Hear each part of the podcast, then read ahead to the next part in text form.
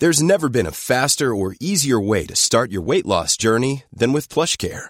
PlushCare accepts most insurance plans and gives you online access to board-certified physicians who can prescribe FDA-approved weight loss medications like Wegovy and Zepbound for those who qualify. Take charge of your health and speak with a board-certified physician about a weight loss plan that's right for you.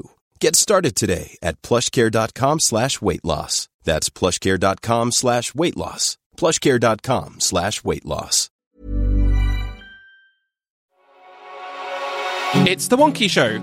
We're talking PAC on OFS, IFS on student support, belonging, and all the latest action for the free speech bill. It's all coming up. that you know they're not being they're not being based on accurate reflective data students are being ignored when anyone talks about the cost of living well well the only person who talks about it is jim dickinson who's been shouting about it for quite some time but it's not being mentioned anywhere inside or outside the sector. Like the HEPI conference last week had michelle donelan there and she said nothing about this at all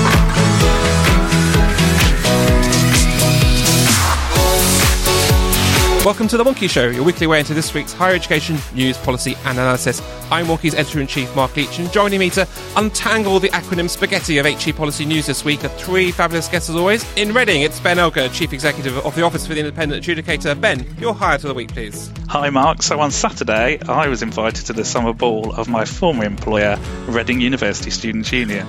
The first for three years, absolutely brilliant to see it up and running again. And they were even able to gather and congratulate the sabbatical officer team of all the three years, which clearly meant a lot to all of them. So it was rather fantastic. Lovely. I have been to the Reading Student Union Summer Ball and had a had a blast. In Gravesend, it's Selena Bolingbroke, HE consultant. Selena, your hire of the week. Uh, I went to a theatre performance on a lighting ship in the uh, Thames Estuary at the weekend. And I watched a bit of drama musical about the lost communities of Sheppey, which is not something you do every week. And in Sheffield, it's Sunday Blake, Wonkhe's associate editor. Sunday, your highlight of the week, please. My highlight of the week absolutely was the uh, event we ran yesterday with Pearson uh, on our belonging research, which was so much fun. Uh, we had such good discussion with all the attendees, which I think sign-ups were nearly at 700, which was amazing.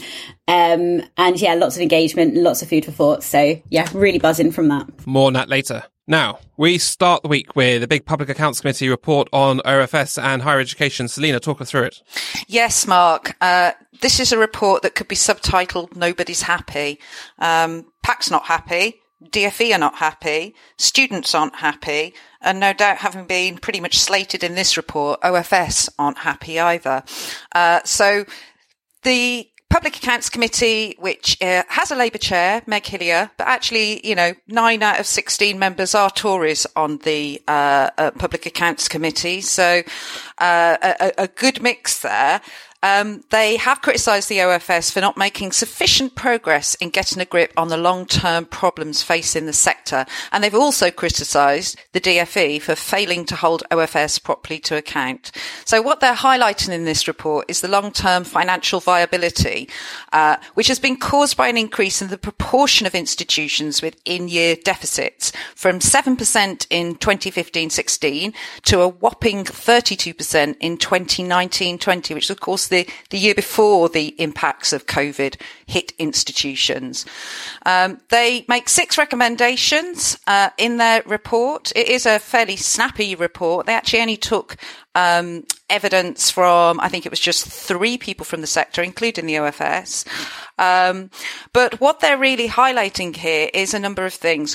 One is the sector's reliance on income from overseas students and that there are issues around that in terms of the UK's geopolitics.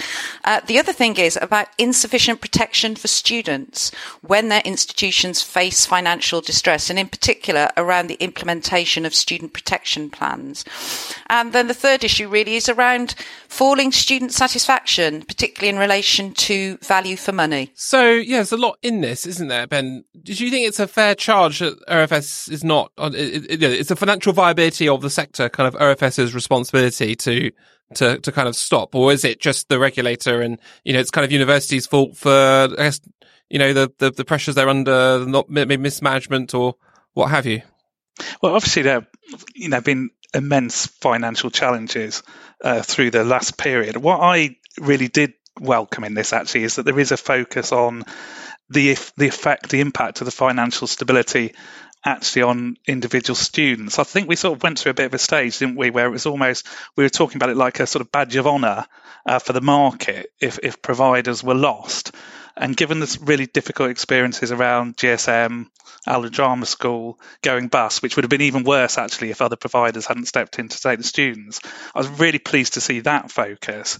I, I still think there is a genuine risk of a situation where students are left without redress or remedy at all, and that's something that the OIA we've been we've been calling for a sort of sector-wide insurance fund to help students in that situation. And perhaps that's something actually where the government and the regulator, and as you say, the sector actually need to come together over that. I think that I'd like to commend the Public Accounts Committee for doing what we'd all love to do, which is tell the Office of Students to get a grip.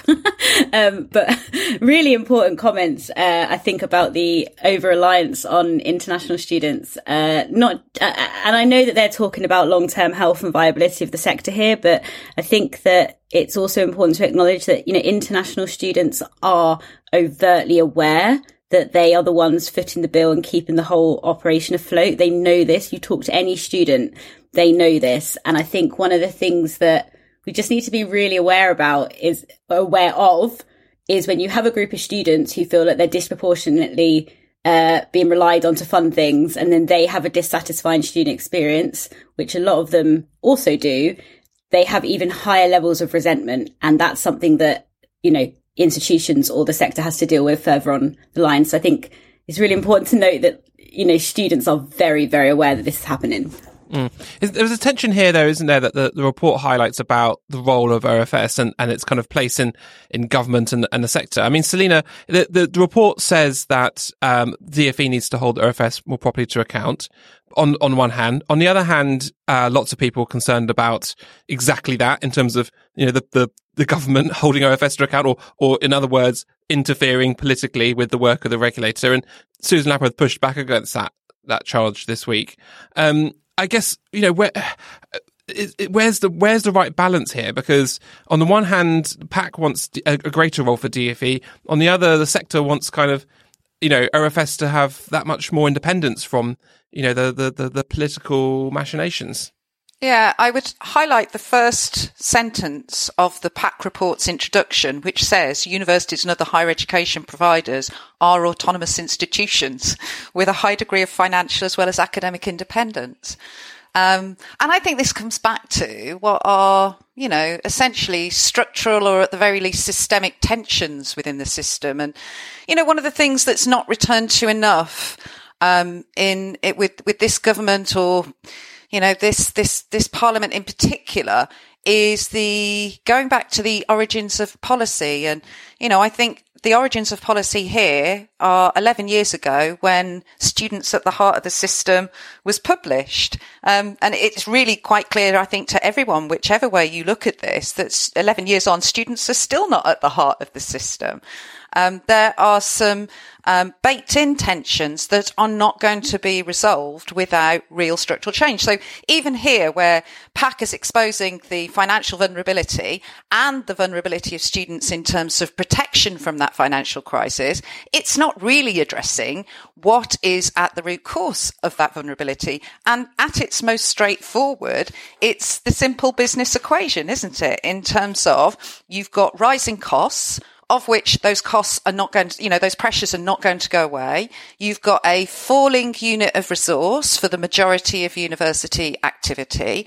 And you've got students who, you know, when they're assessed essentially about their views about quality, about value for money, they are in the final year of the degree, they are still students wait until they are graduates and they've looked at their first loan statement with all of its accrued interest in the next few years and then think about how they feel about that value for money then. I think, you know, I just come back to, I think that this is something that, you know, that we are not in the time of politics that anybody is going to be bold enough to bring about the radical change that is required. But I don't think that takes away from the fact that we are still at a point where making tweaks here and there is not really going to change the bigger picture on higher education. And alas, I think it is going to be um, a source of discontent for all stakeholders over the next few years. Uh, ben, as we as we've got you, uh, do you do you wake up in a cold sweat at night, imagining a public accounts committee coming for?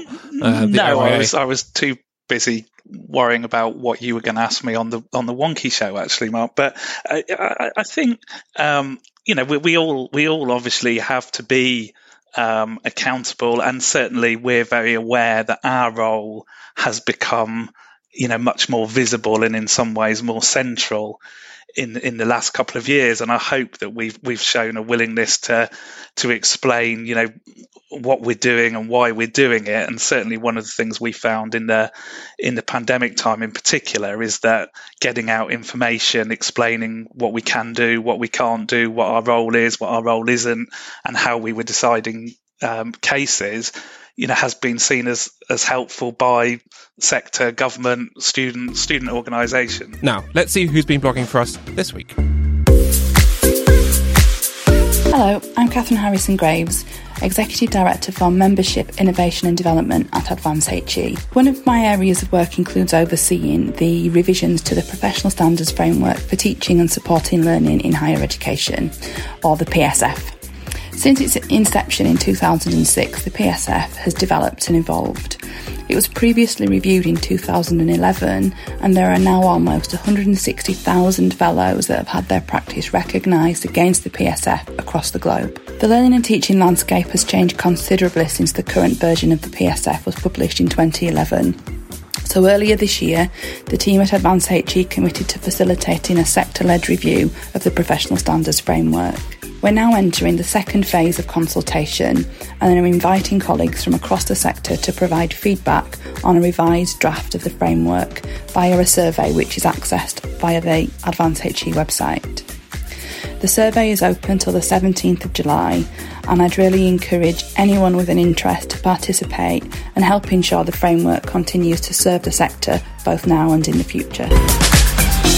James Coe's here to tell us what's going on with Horizon. Hello, it's James from Team Wonkhe calling in on Horizon Europe. What association looks like, whether it's possible or not. So, earlier this week, Ottoline Leyser, the Chief Executive UKRI, and George Freeman, Minister for Science, Research and Innovation, both appeared before the Science and Technology Committee to discuss diversity in STEM, funding and association to Horizon. Now, anybody who's been following research in the sector will know that Association to Horizon is the government's plan A. They've said again and again it is their priority. They think it is the best result for the UK. The funding for it was agreed in the most recent spending review, and in theory, there are no internal political constraints to preventing association. But it gets more complicated with the proposed ripping up of the Northern Ireland Protocol. The EU Commission see this as an unacceptable breach of the Brexit Treaty, and in return, it seems unlikely that association to Horizon will be possible until this and other political issues are resolved. This has led to George Freeman, in consultation with parts of the sector, working on what he is calling Plan B. Now, Plan B doesn't seem entirely clear just yet, but in theory, it is meant to capture the best parts of Horizon, with more emphasis on flexible funding for researchers and research, more international collaboration, backed up by new infrastructure investment. We were told in the Select Committee appearance that if there are no signals of association by the summer, then it will be necessary to look at Plan B in earnest. If Plan B is to come in, the interregnum period moving between the current system and a new system will begin in September 2022. This will take between a year and 18 months, so it should be the case that by 2024 we've moved over to a new funding arrangement. The concern for the sector, of course, is that in that time there'll be funding, partnerships, and opportunities that are lost, adding to the general uncertainty about research at the moment. Although we are no further forward, this is clearly going to be one to watch. Now, we've published the latest tranche of research into belonging and inclusion at University Sunday. Talk us through the headlines. Okay, this is something I'm really, obviously, really excited about, as I've previously mentioned. Um, so this is basically um, we've been tracking for a year now for the academic year uh, a diverse uh, group of students. As they come back onto campus. Um, now, this was looking at how they reacclimatize post COVID, but we've also been looking at like more long standing issues around um, belonging and inclusion as they've come up as well. Um, it's national survey data. We, I think we're clocking up to about 6,000 participants now made up of um, staff and students. Um, and by staff, I mean uh, academics, professional service staff and um, student union staff as well. Um, on Wednesday, we held uh, an event with Pearson, which looked at the key findings. Um, so these these findings were essentially looking at things like uh, sense of belonging, academic confidence, and also uh, peer networks. I personally feel that the peer network uh, findings are the most important, um, and I'm I know that uh, we'll be releasing these findings in full on Monday, and uh, my colleague Jim uh, will be uh, writing a blog about specifically the peer networks and connections and whose responsibility it lies to foster those. Um, for me, one of the most interesting things is that when when these discussions were first happening, particularly around COVID time, so uh, we were talking about students accessing their course materials online, but then saying that, you know, they feel lonely or they feel isolated. And there was a lot of sort of back and forth about, well, whose, whose responsibility is that, that students have friends, right? that was how it was interpreted. But actually, when you look at what some of the students are saying in this research, they're not actually talking about friendships. They're talking about uh, being part of a learning community. And I think that one of the things that's got to come out of this research, which I think is going to be very beneficial moving forward for the sector, is uh, a real clear delineation that the students themselves make between their their courses and being part of a community on a course that you can contribute to, that you can uh, be part of, that you can discuss the course material with, you know, that sort of thing is very, very different from friendship groups. And that's across the board, right? That's not just 18 year old school leavers who have their housemates and their course mates. That is also coming from uh, participants who are mature students who are saying, you know, I've got friends, I've got a supportive spouse, I've got my children, I don't need to come here to socialize, but I do want to be part of a learning community. And this all comes back to a sense of belonging that for, for many students, and this, this came out so, so clearly right at the beginning of the research, and it's just carried on throughout, that students feel a sense of belonging, not when they attend university, but when they are actively uh, doing something for the university, right? So it's when, when you start to give back or you are, a, you co-produce the university environment, whether that's through co-production of knowledge on a project, whether that's, um, being an ambassador, you know, working in the student bar came up as well. It's that sense of belonging. Uh, it, it really, um, it is enhanced when you become, well, part of the community, right? Um, so yeah, that's that's that's what I find the most interesting part. And actually, when it comes to responsibility of who to foster that, whose responsibility is it to foster that, it becomes everyone's responsibility, including the students themselves, um, because there is a little bit of backlash around. Especially, particularly around academic workloads, and we have to be really careful with that because obviously there's industrial action going on about that at the minute. Um, but yeah, that's um, it's it's not what the task that we're asking is not the task that students want if that makes sense. and, and, looking at the research that we published from the, the staff survey, I mean, there's there's a lot of agreement, isn't there, Selena, uh, but from kind of staff and students that that that relationship is really key. So the the staff survey that we're publishing now kind of backs up the earlier finding that the that that from that we that we understood students really recognise that the relationship and the contact they have with their um the, the academics on their course and, and the people in the department is so powerful when it comes to their feelings of, of belonging and inclusion. And that's that's something to build on isn't it? Yeah it is something to build on. And i think it's worth acknowledging that probably over the last sort of 20 years, I mean, it's been a, a kind of gradual creep, I guess, accelerated in some universities uh, and not so much in others, but there is an atomization of the student experience and indeed the staff experience. I mean, I think that's been the more recent thing.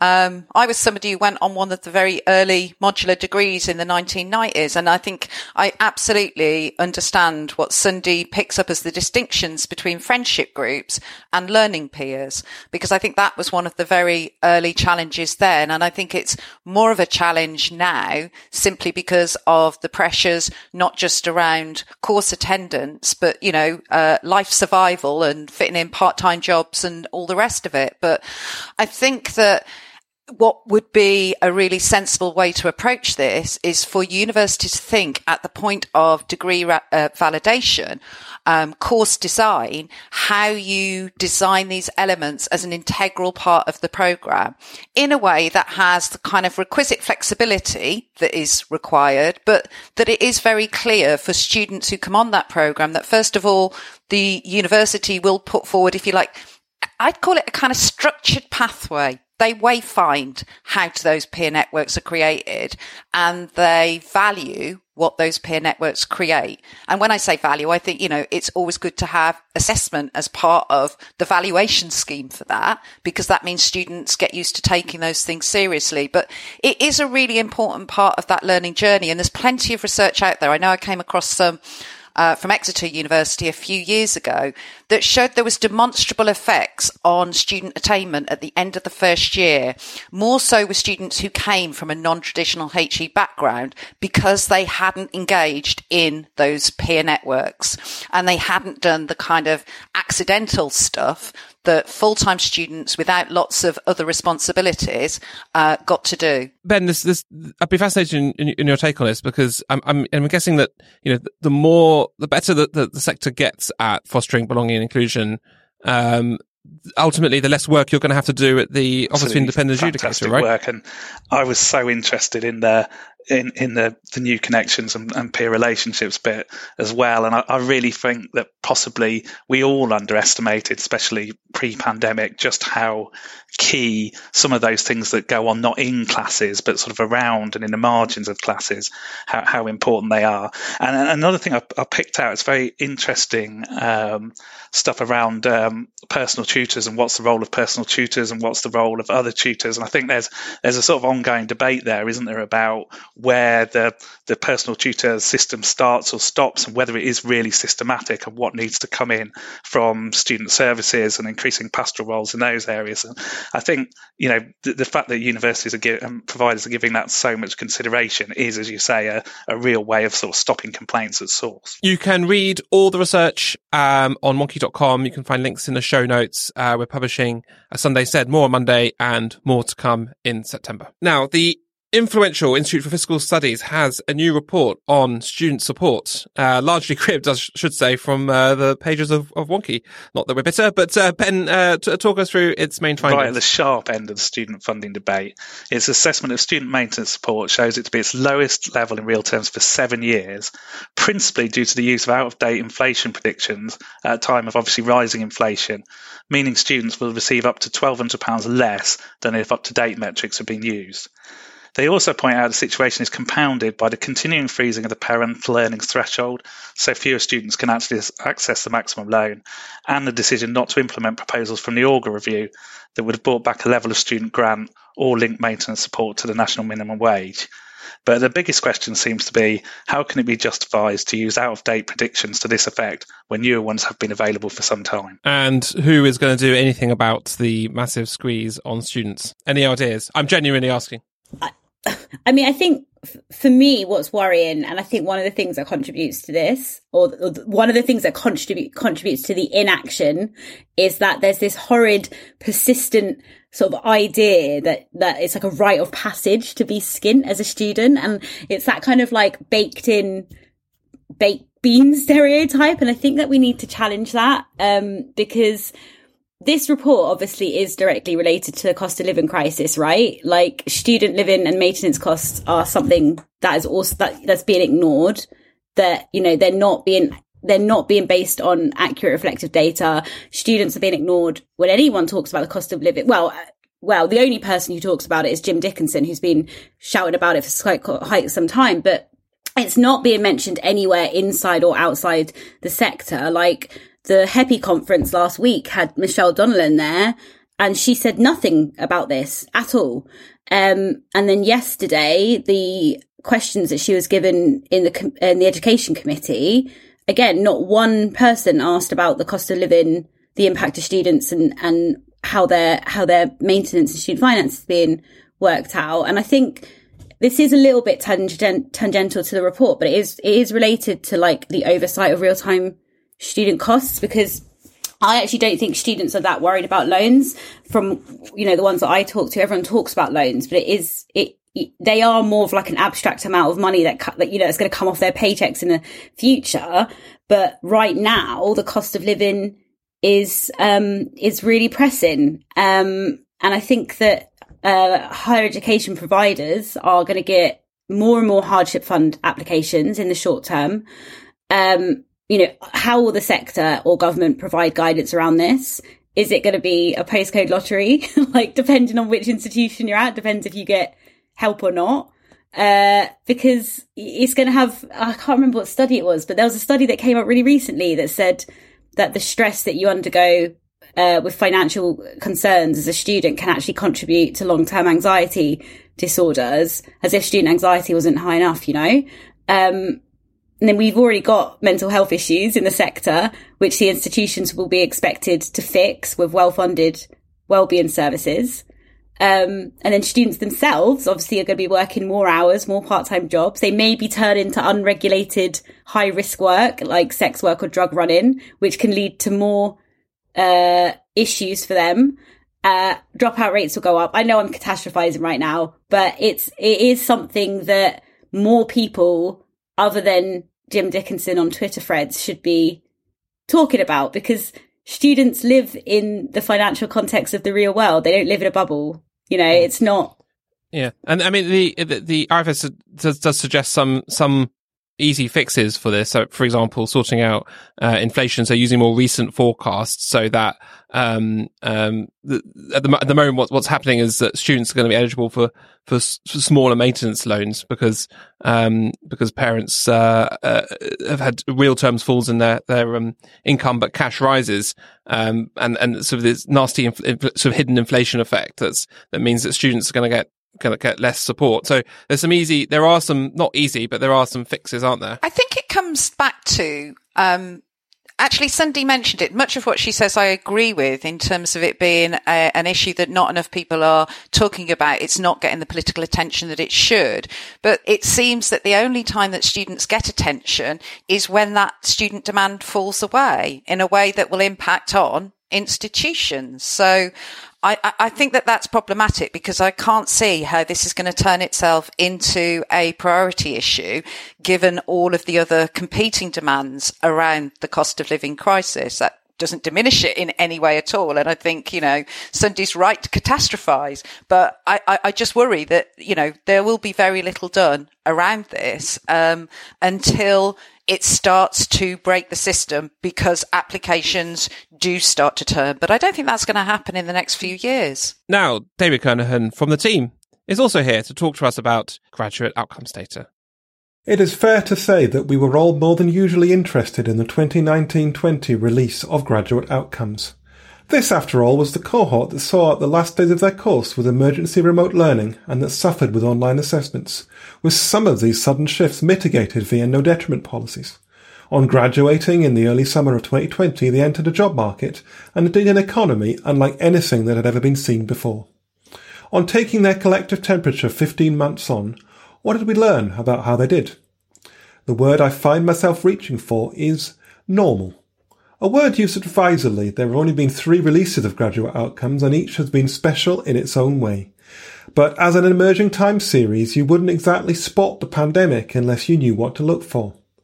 Response rates were slightly down, just 48% overall across the sector. But what graduates were doing was pretty similar to last year and the year before. The clues were there, however. The benefit of advantaged backgrounds are beginning to be seen around the edges of what had previously looked like a testament to equality of opportunity. Though state school educated graduates were still slightly more likely than their privately educated peers to have a full-time job, there is now a 5 percentage point gap when it comes to further study. You need, it seems, a well-off family to stay on to do postgraduate work. The much decried grade inflation doesn't appear to have had an impact on early career employment. Despite stern warnings to the contrary, employers seem to be taking 2019-20 first as equivalent to firsts in any other year. I was surprised to note computing as the academic field of study most likely to lead to unemployment, and that psychology is the major subject most likely to land you a low skilled so-called job. But what we really need to be concerned about is graduate anxiety. Already high, the last two years have seen it rise to alarming levels. And if you wanted to design a graduate outcomes based intervention, as a regulator, I'd be sorely tempted to do something to address the mental health needs of recent graduates. As always, there's lots more on the site, including my usual range of visualizations. Now, the free speech bill is motoring its way through Parliament now. Uh, Selena, what's the latest progress? Uh, yeah, at third reading um, at the moment, and basically there have been amendments that mean that OFS will now get powers to address concerns around the impact of overseas funding on academic freedom. So the talk is that any income above £75,000 requires some declaration. Um, so this would give the Secretary of State the power to terminate partnerships between universities and overseas partners if overseas partners were found to be uh, stifling freedom of speech. Um, there are a couple of other uh, sort of technical amendments there in terms of who is now included within the category of academic staff. So it will include visiting and honorary members. Um, and the other significant government amendment that has uh, gone through is that uh, u- universities or student unions will not be able to use uh, the high cost of security as a reason to cancel events. Um, there were some opposition amendments, but they were not accepted. Um, probably the other amendment that I'm pretty sure was accepted uh, that is worth mentioning. I think it did have all-round support, but it was the Jess Phillips amendment, which outlawed NDAs in sexual misconduct cases, and I know there's been quite a lot on the the, the Wonkhe blogs around that issue. So um, yes, there's also a blog that uh, DK and Jim have put together, which uh, rightly says we have watched the um, the uh, third stage reading, so you don't have to. Uh, but yes, it, it, it, seems to be somewhat sailing through now. And despite all these amendments, uh, in your opinion, is it you know any less of a steaming pile of turd? Um, More of a comment than a question. Yeah, I, I was going to say, I, I, I, think that makes it hard to kind of answer. But I tell you what, I think the thing is, it's not so much, is it, about the contents of this bill. It's a distraction from all the other issues that are of far more importance that we've talked about earlier in this show that have no policy attention at all. And yeah, the, for, for the generally the, the interesting thing for me is um, that the government have opened applications for the director of free speech and academic freedom, which is uh, the position at OFS that the bill bill creates. There's lots of fascinating stuff in the into candidate pack. Are, are any of you planning on applying?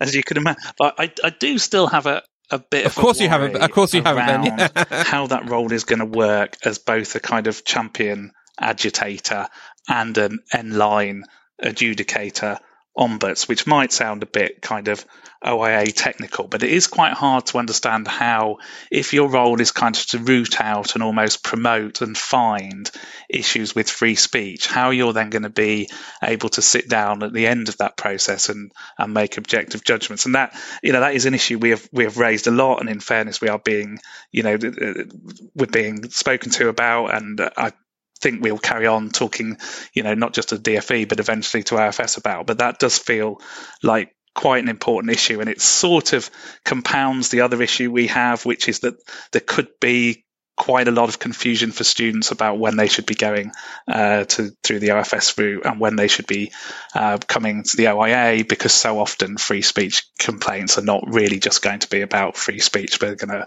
wrap up lots of other issues. One, one of the criteria that I, I, I quote is um, experience of one or more of the following, and, and I'll, I'll just uh, paraphrase: operating complaints or other ombudsman style schemes. I don't, don't do it's actually important that if that if there is going to be an ombuds type role, that we are looking for an ombuds type person. As I say, I think the way the thing is set up could make that role quite difficult though. But I mean, it's in everyone's interest for someone who to approach it in the in the spirit of that uh, ombuds, ombuds type role, as you, as you say, isn't it? I mean, it's it's. I guess the fear is that a, a essentially a kind of free speech. Um, uh, I don't, I I'm not even sure what the what the what the word use. You know, the the a crank, free speech crank, should we call? You know, those people who just live and breathe this problem, and they, you know, they they believe, you know, it is the kind of the the thin end of the wedge of um, you know all that is wrong with with Britain in, in 2022. Um, you know, who want to just crack down and um, you know make it their lives their life's work. That's kind of I guess it's the it's the sort of that's the worry, isn't it? It's not that it's not going to kind of be someone sensible to look at these cases as they come up and and make impartial decisions. It's that um, someone's going to use it as another political. I think that's absolutely right, Mark. And um, the number of times in the passage of the bill where it's been said, well, that will be down to the the individual in that role to make those difficult and fine judgments has been really noticeable, hasn't it? Well, uh, and, I, and I'm, I'm labouring this point because because of this reason. I think it is it is kind of really crucial that someone sensible, um, like like the like the good listeners of the Wonkhe Show, all of you, all of which are uh, very very sensible, I'm sure. Um, and you, you, can find details in the show notes on how to apply uh, and more details about this. Uh, it's a strange strange job, but um, well paid, hundred grand or so, something like that. I seem to Ninja recall. So yeah, it has its has its upsides. I'm not going. I can see. I'm clearly not going to push any of you any further on that. Definitely, you heard it not. here first. I mean, it, it, it, it's only marginally less attractive than becoming the um, the uh, advisor on ethics, another hard to fill roles vacancy, to right? yeah. Difficult decision for Selena this weekend, which of these roles to go into. I think the thing the thing is, it's like I I know that we've said this so many times, and it, it's so transparently political as to what it is. But I think for me, and uh, Selena did mention this earlier, um, but you know, I'm not normally, I'm not, I disagree with a lot of Jess Phillips' policies, but I had to hand it to her that she absolutely smashed uh, her amendment, and I, or presenting her amendment. Um, and what I liked about it, because again, I mean, I mean like so many, so many incidences before, um, it really pointed out how utterly contradictory this legislation is. Um, and, you know, by mentioning uh, that she'd bought up NDAs and institutions using Zellick principles. Um, and she, you know, she had that meeting with, with Michelle who, um, and, and Michelle said, "Oh, you know, the, the, these are things that legislation can't can't fix. We we can't we can't legislate for these things." And yet she turned around to the to the free speech higher education bill, and I can't remember what she called it, but she called it something like sector changing or something, or whatever phrase she used to make it a big ticket item for herself. Um, but yeah, I, I think one one like I watched I watched the whole session, and, and and that moment, I thought one, I agree with what Jess is pushing for, and I think that she's bang on the money with that. But two, I thought it was just another example of how this is only being weaponized in the political ways that this current sitting government and their supporters want it to be. And actually it's not being you know applied across across the board. So yes i'm exhausted with this. Everyone's exhausted with it but it's just an it's another tally on the on the contradiction chart for this bill. Um, so thank you jess phillips for for that. So that's about it for this week Remember to dig a bit deeper into anything we discussed today. You'll find links in the show notes on wonkhe.com. Don't forget you can subscribe to the podcast automatically. Just search for The Wonkhe Show via Spotify, Apple or Google Podcasts, or wherever else you listen. And to keep you and your organisation ahead of everything that's going on in UKHE, do head to the website to find out more about our subscription services. So, thanks very much to Ben, Selena, Sunday, and everyone at Team Wonkhe that makes the show happen. Until next week, stay wonky.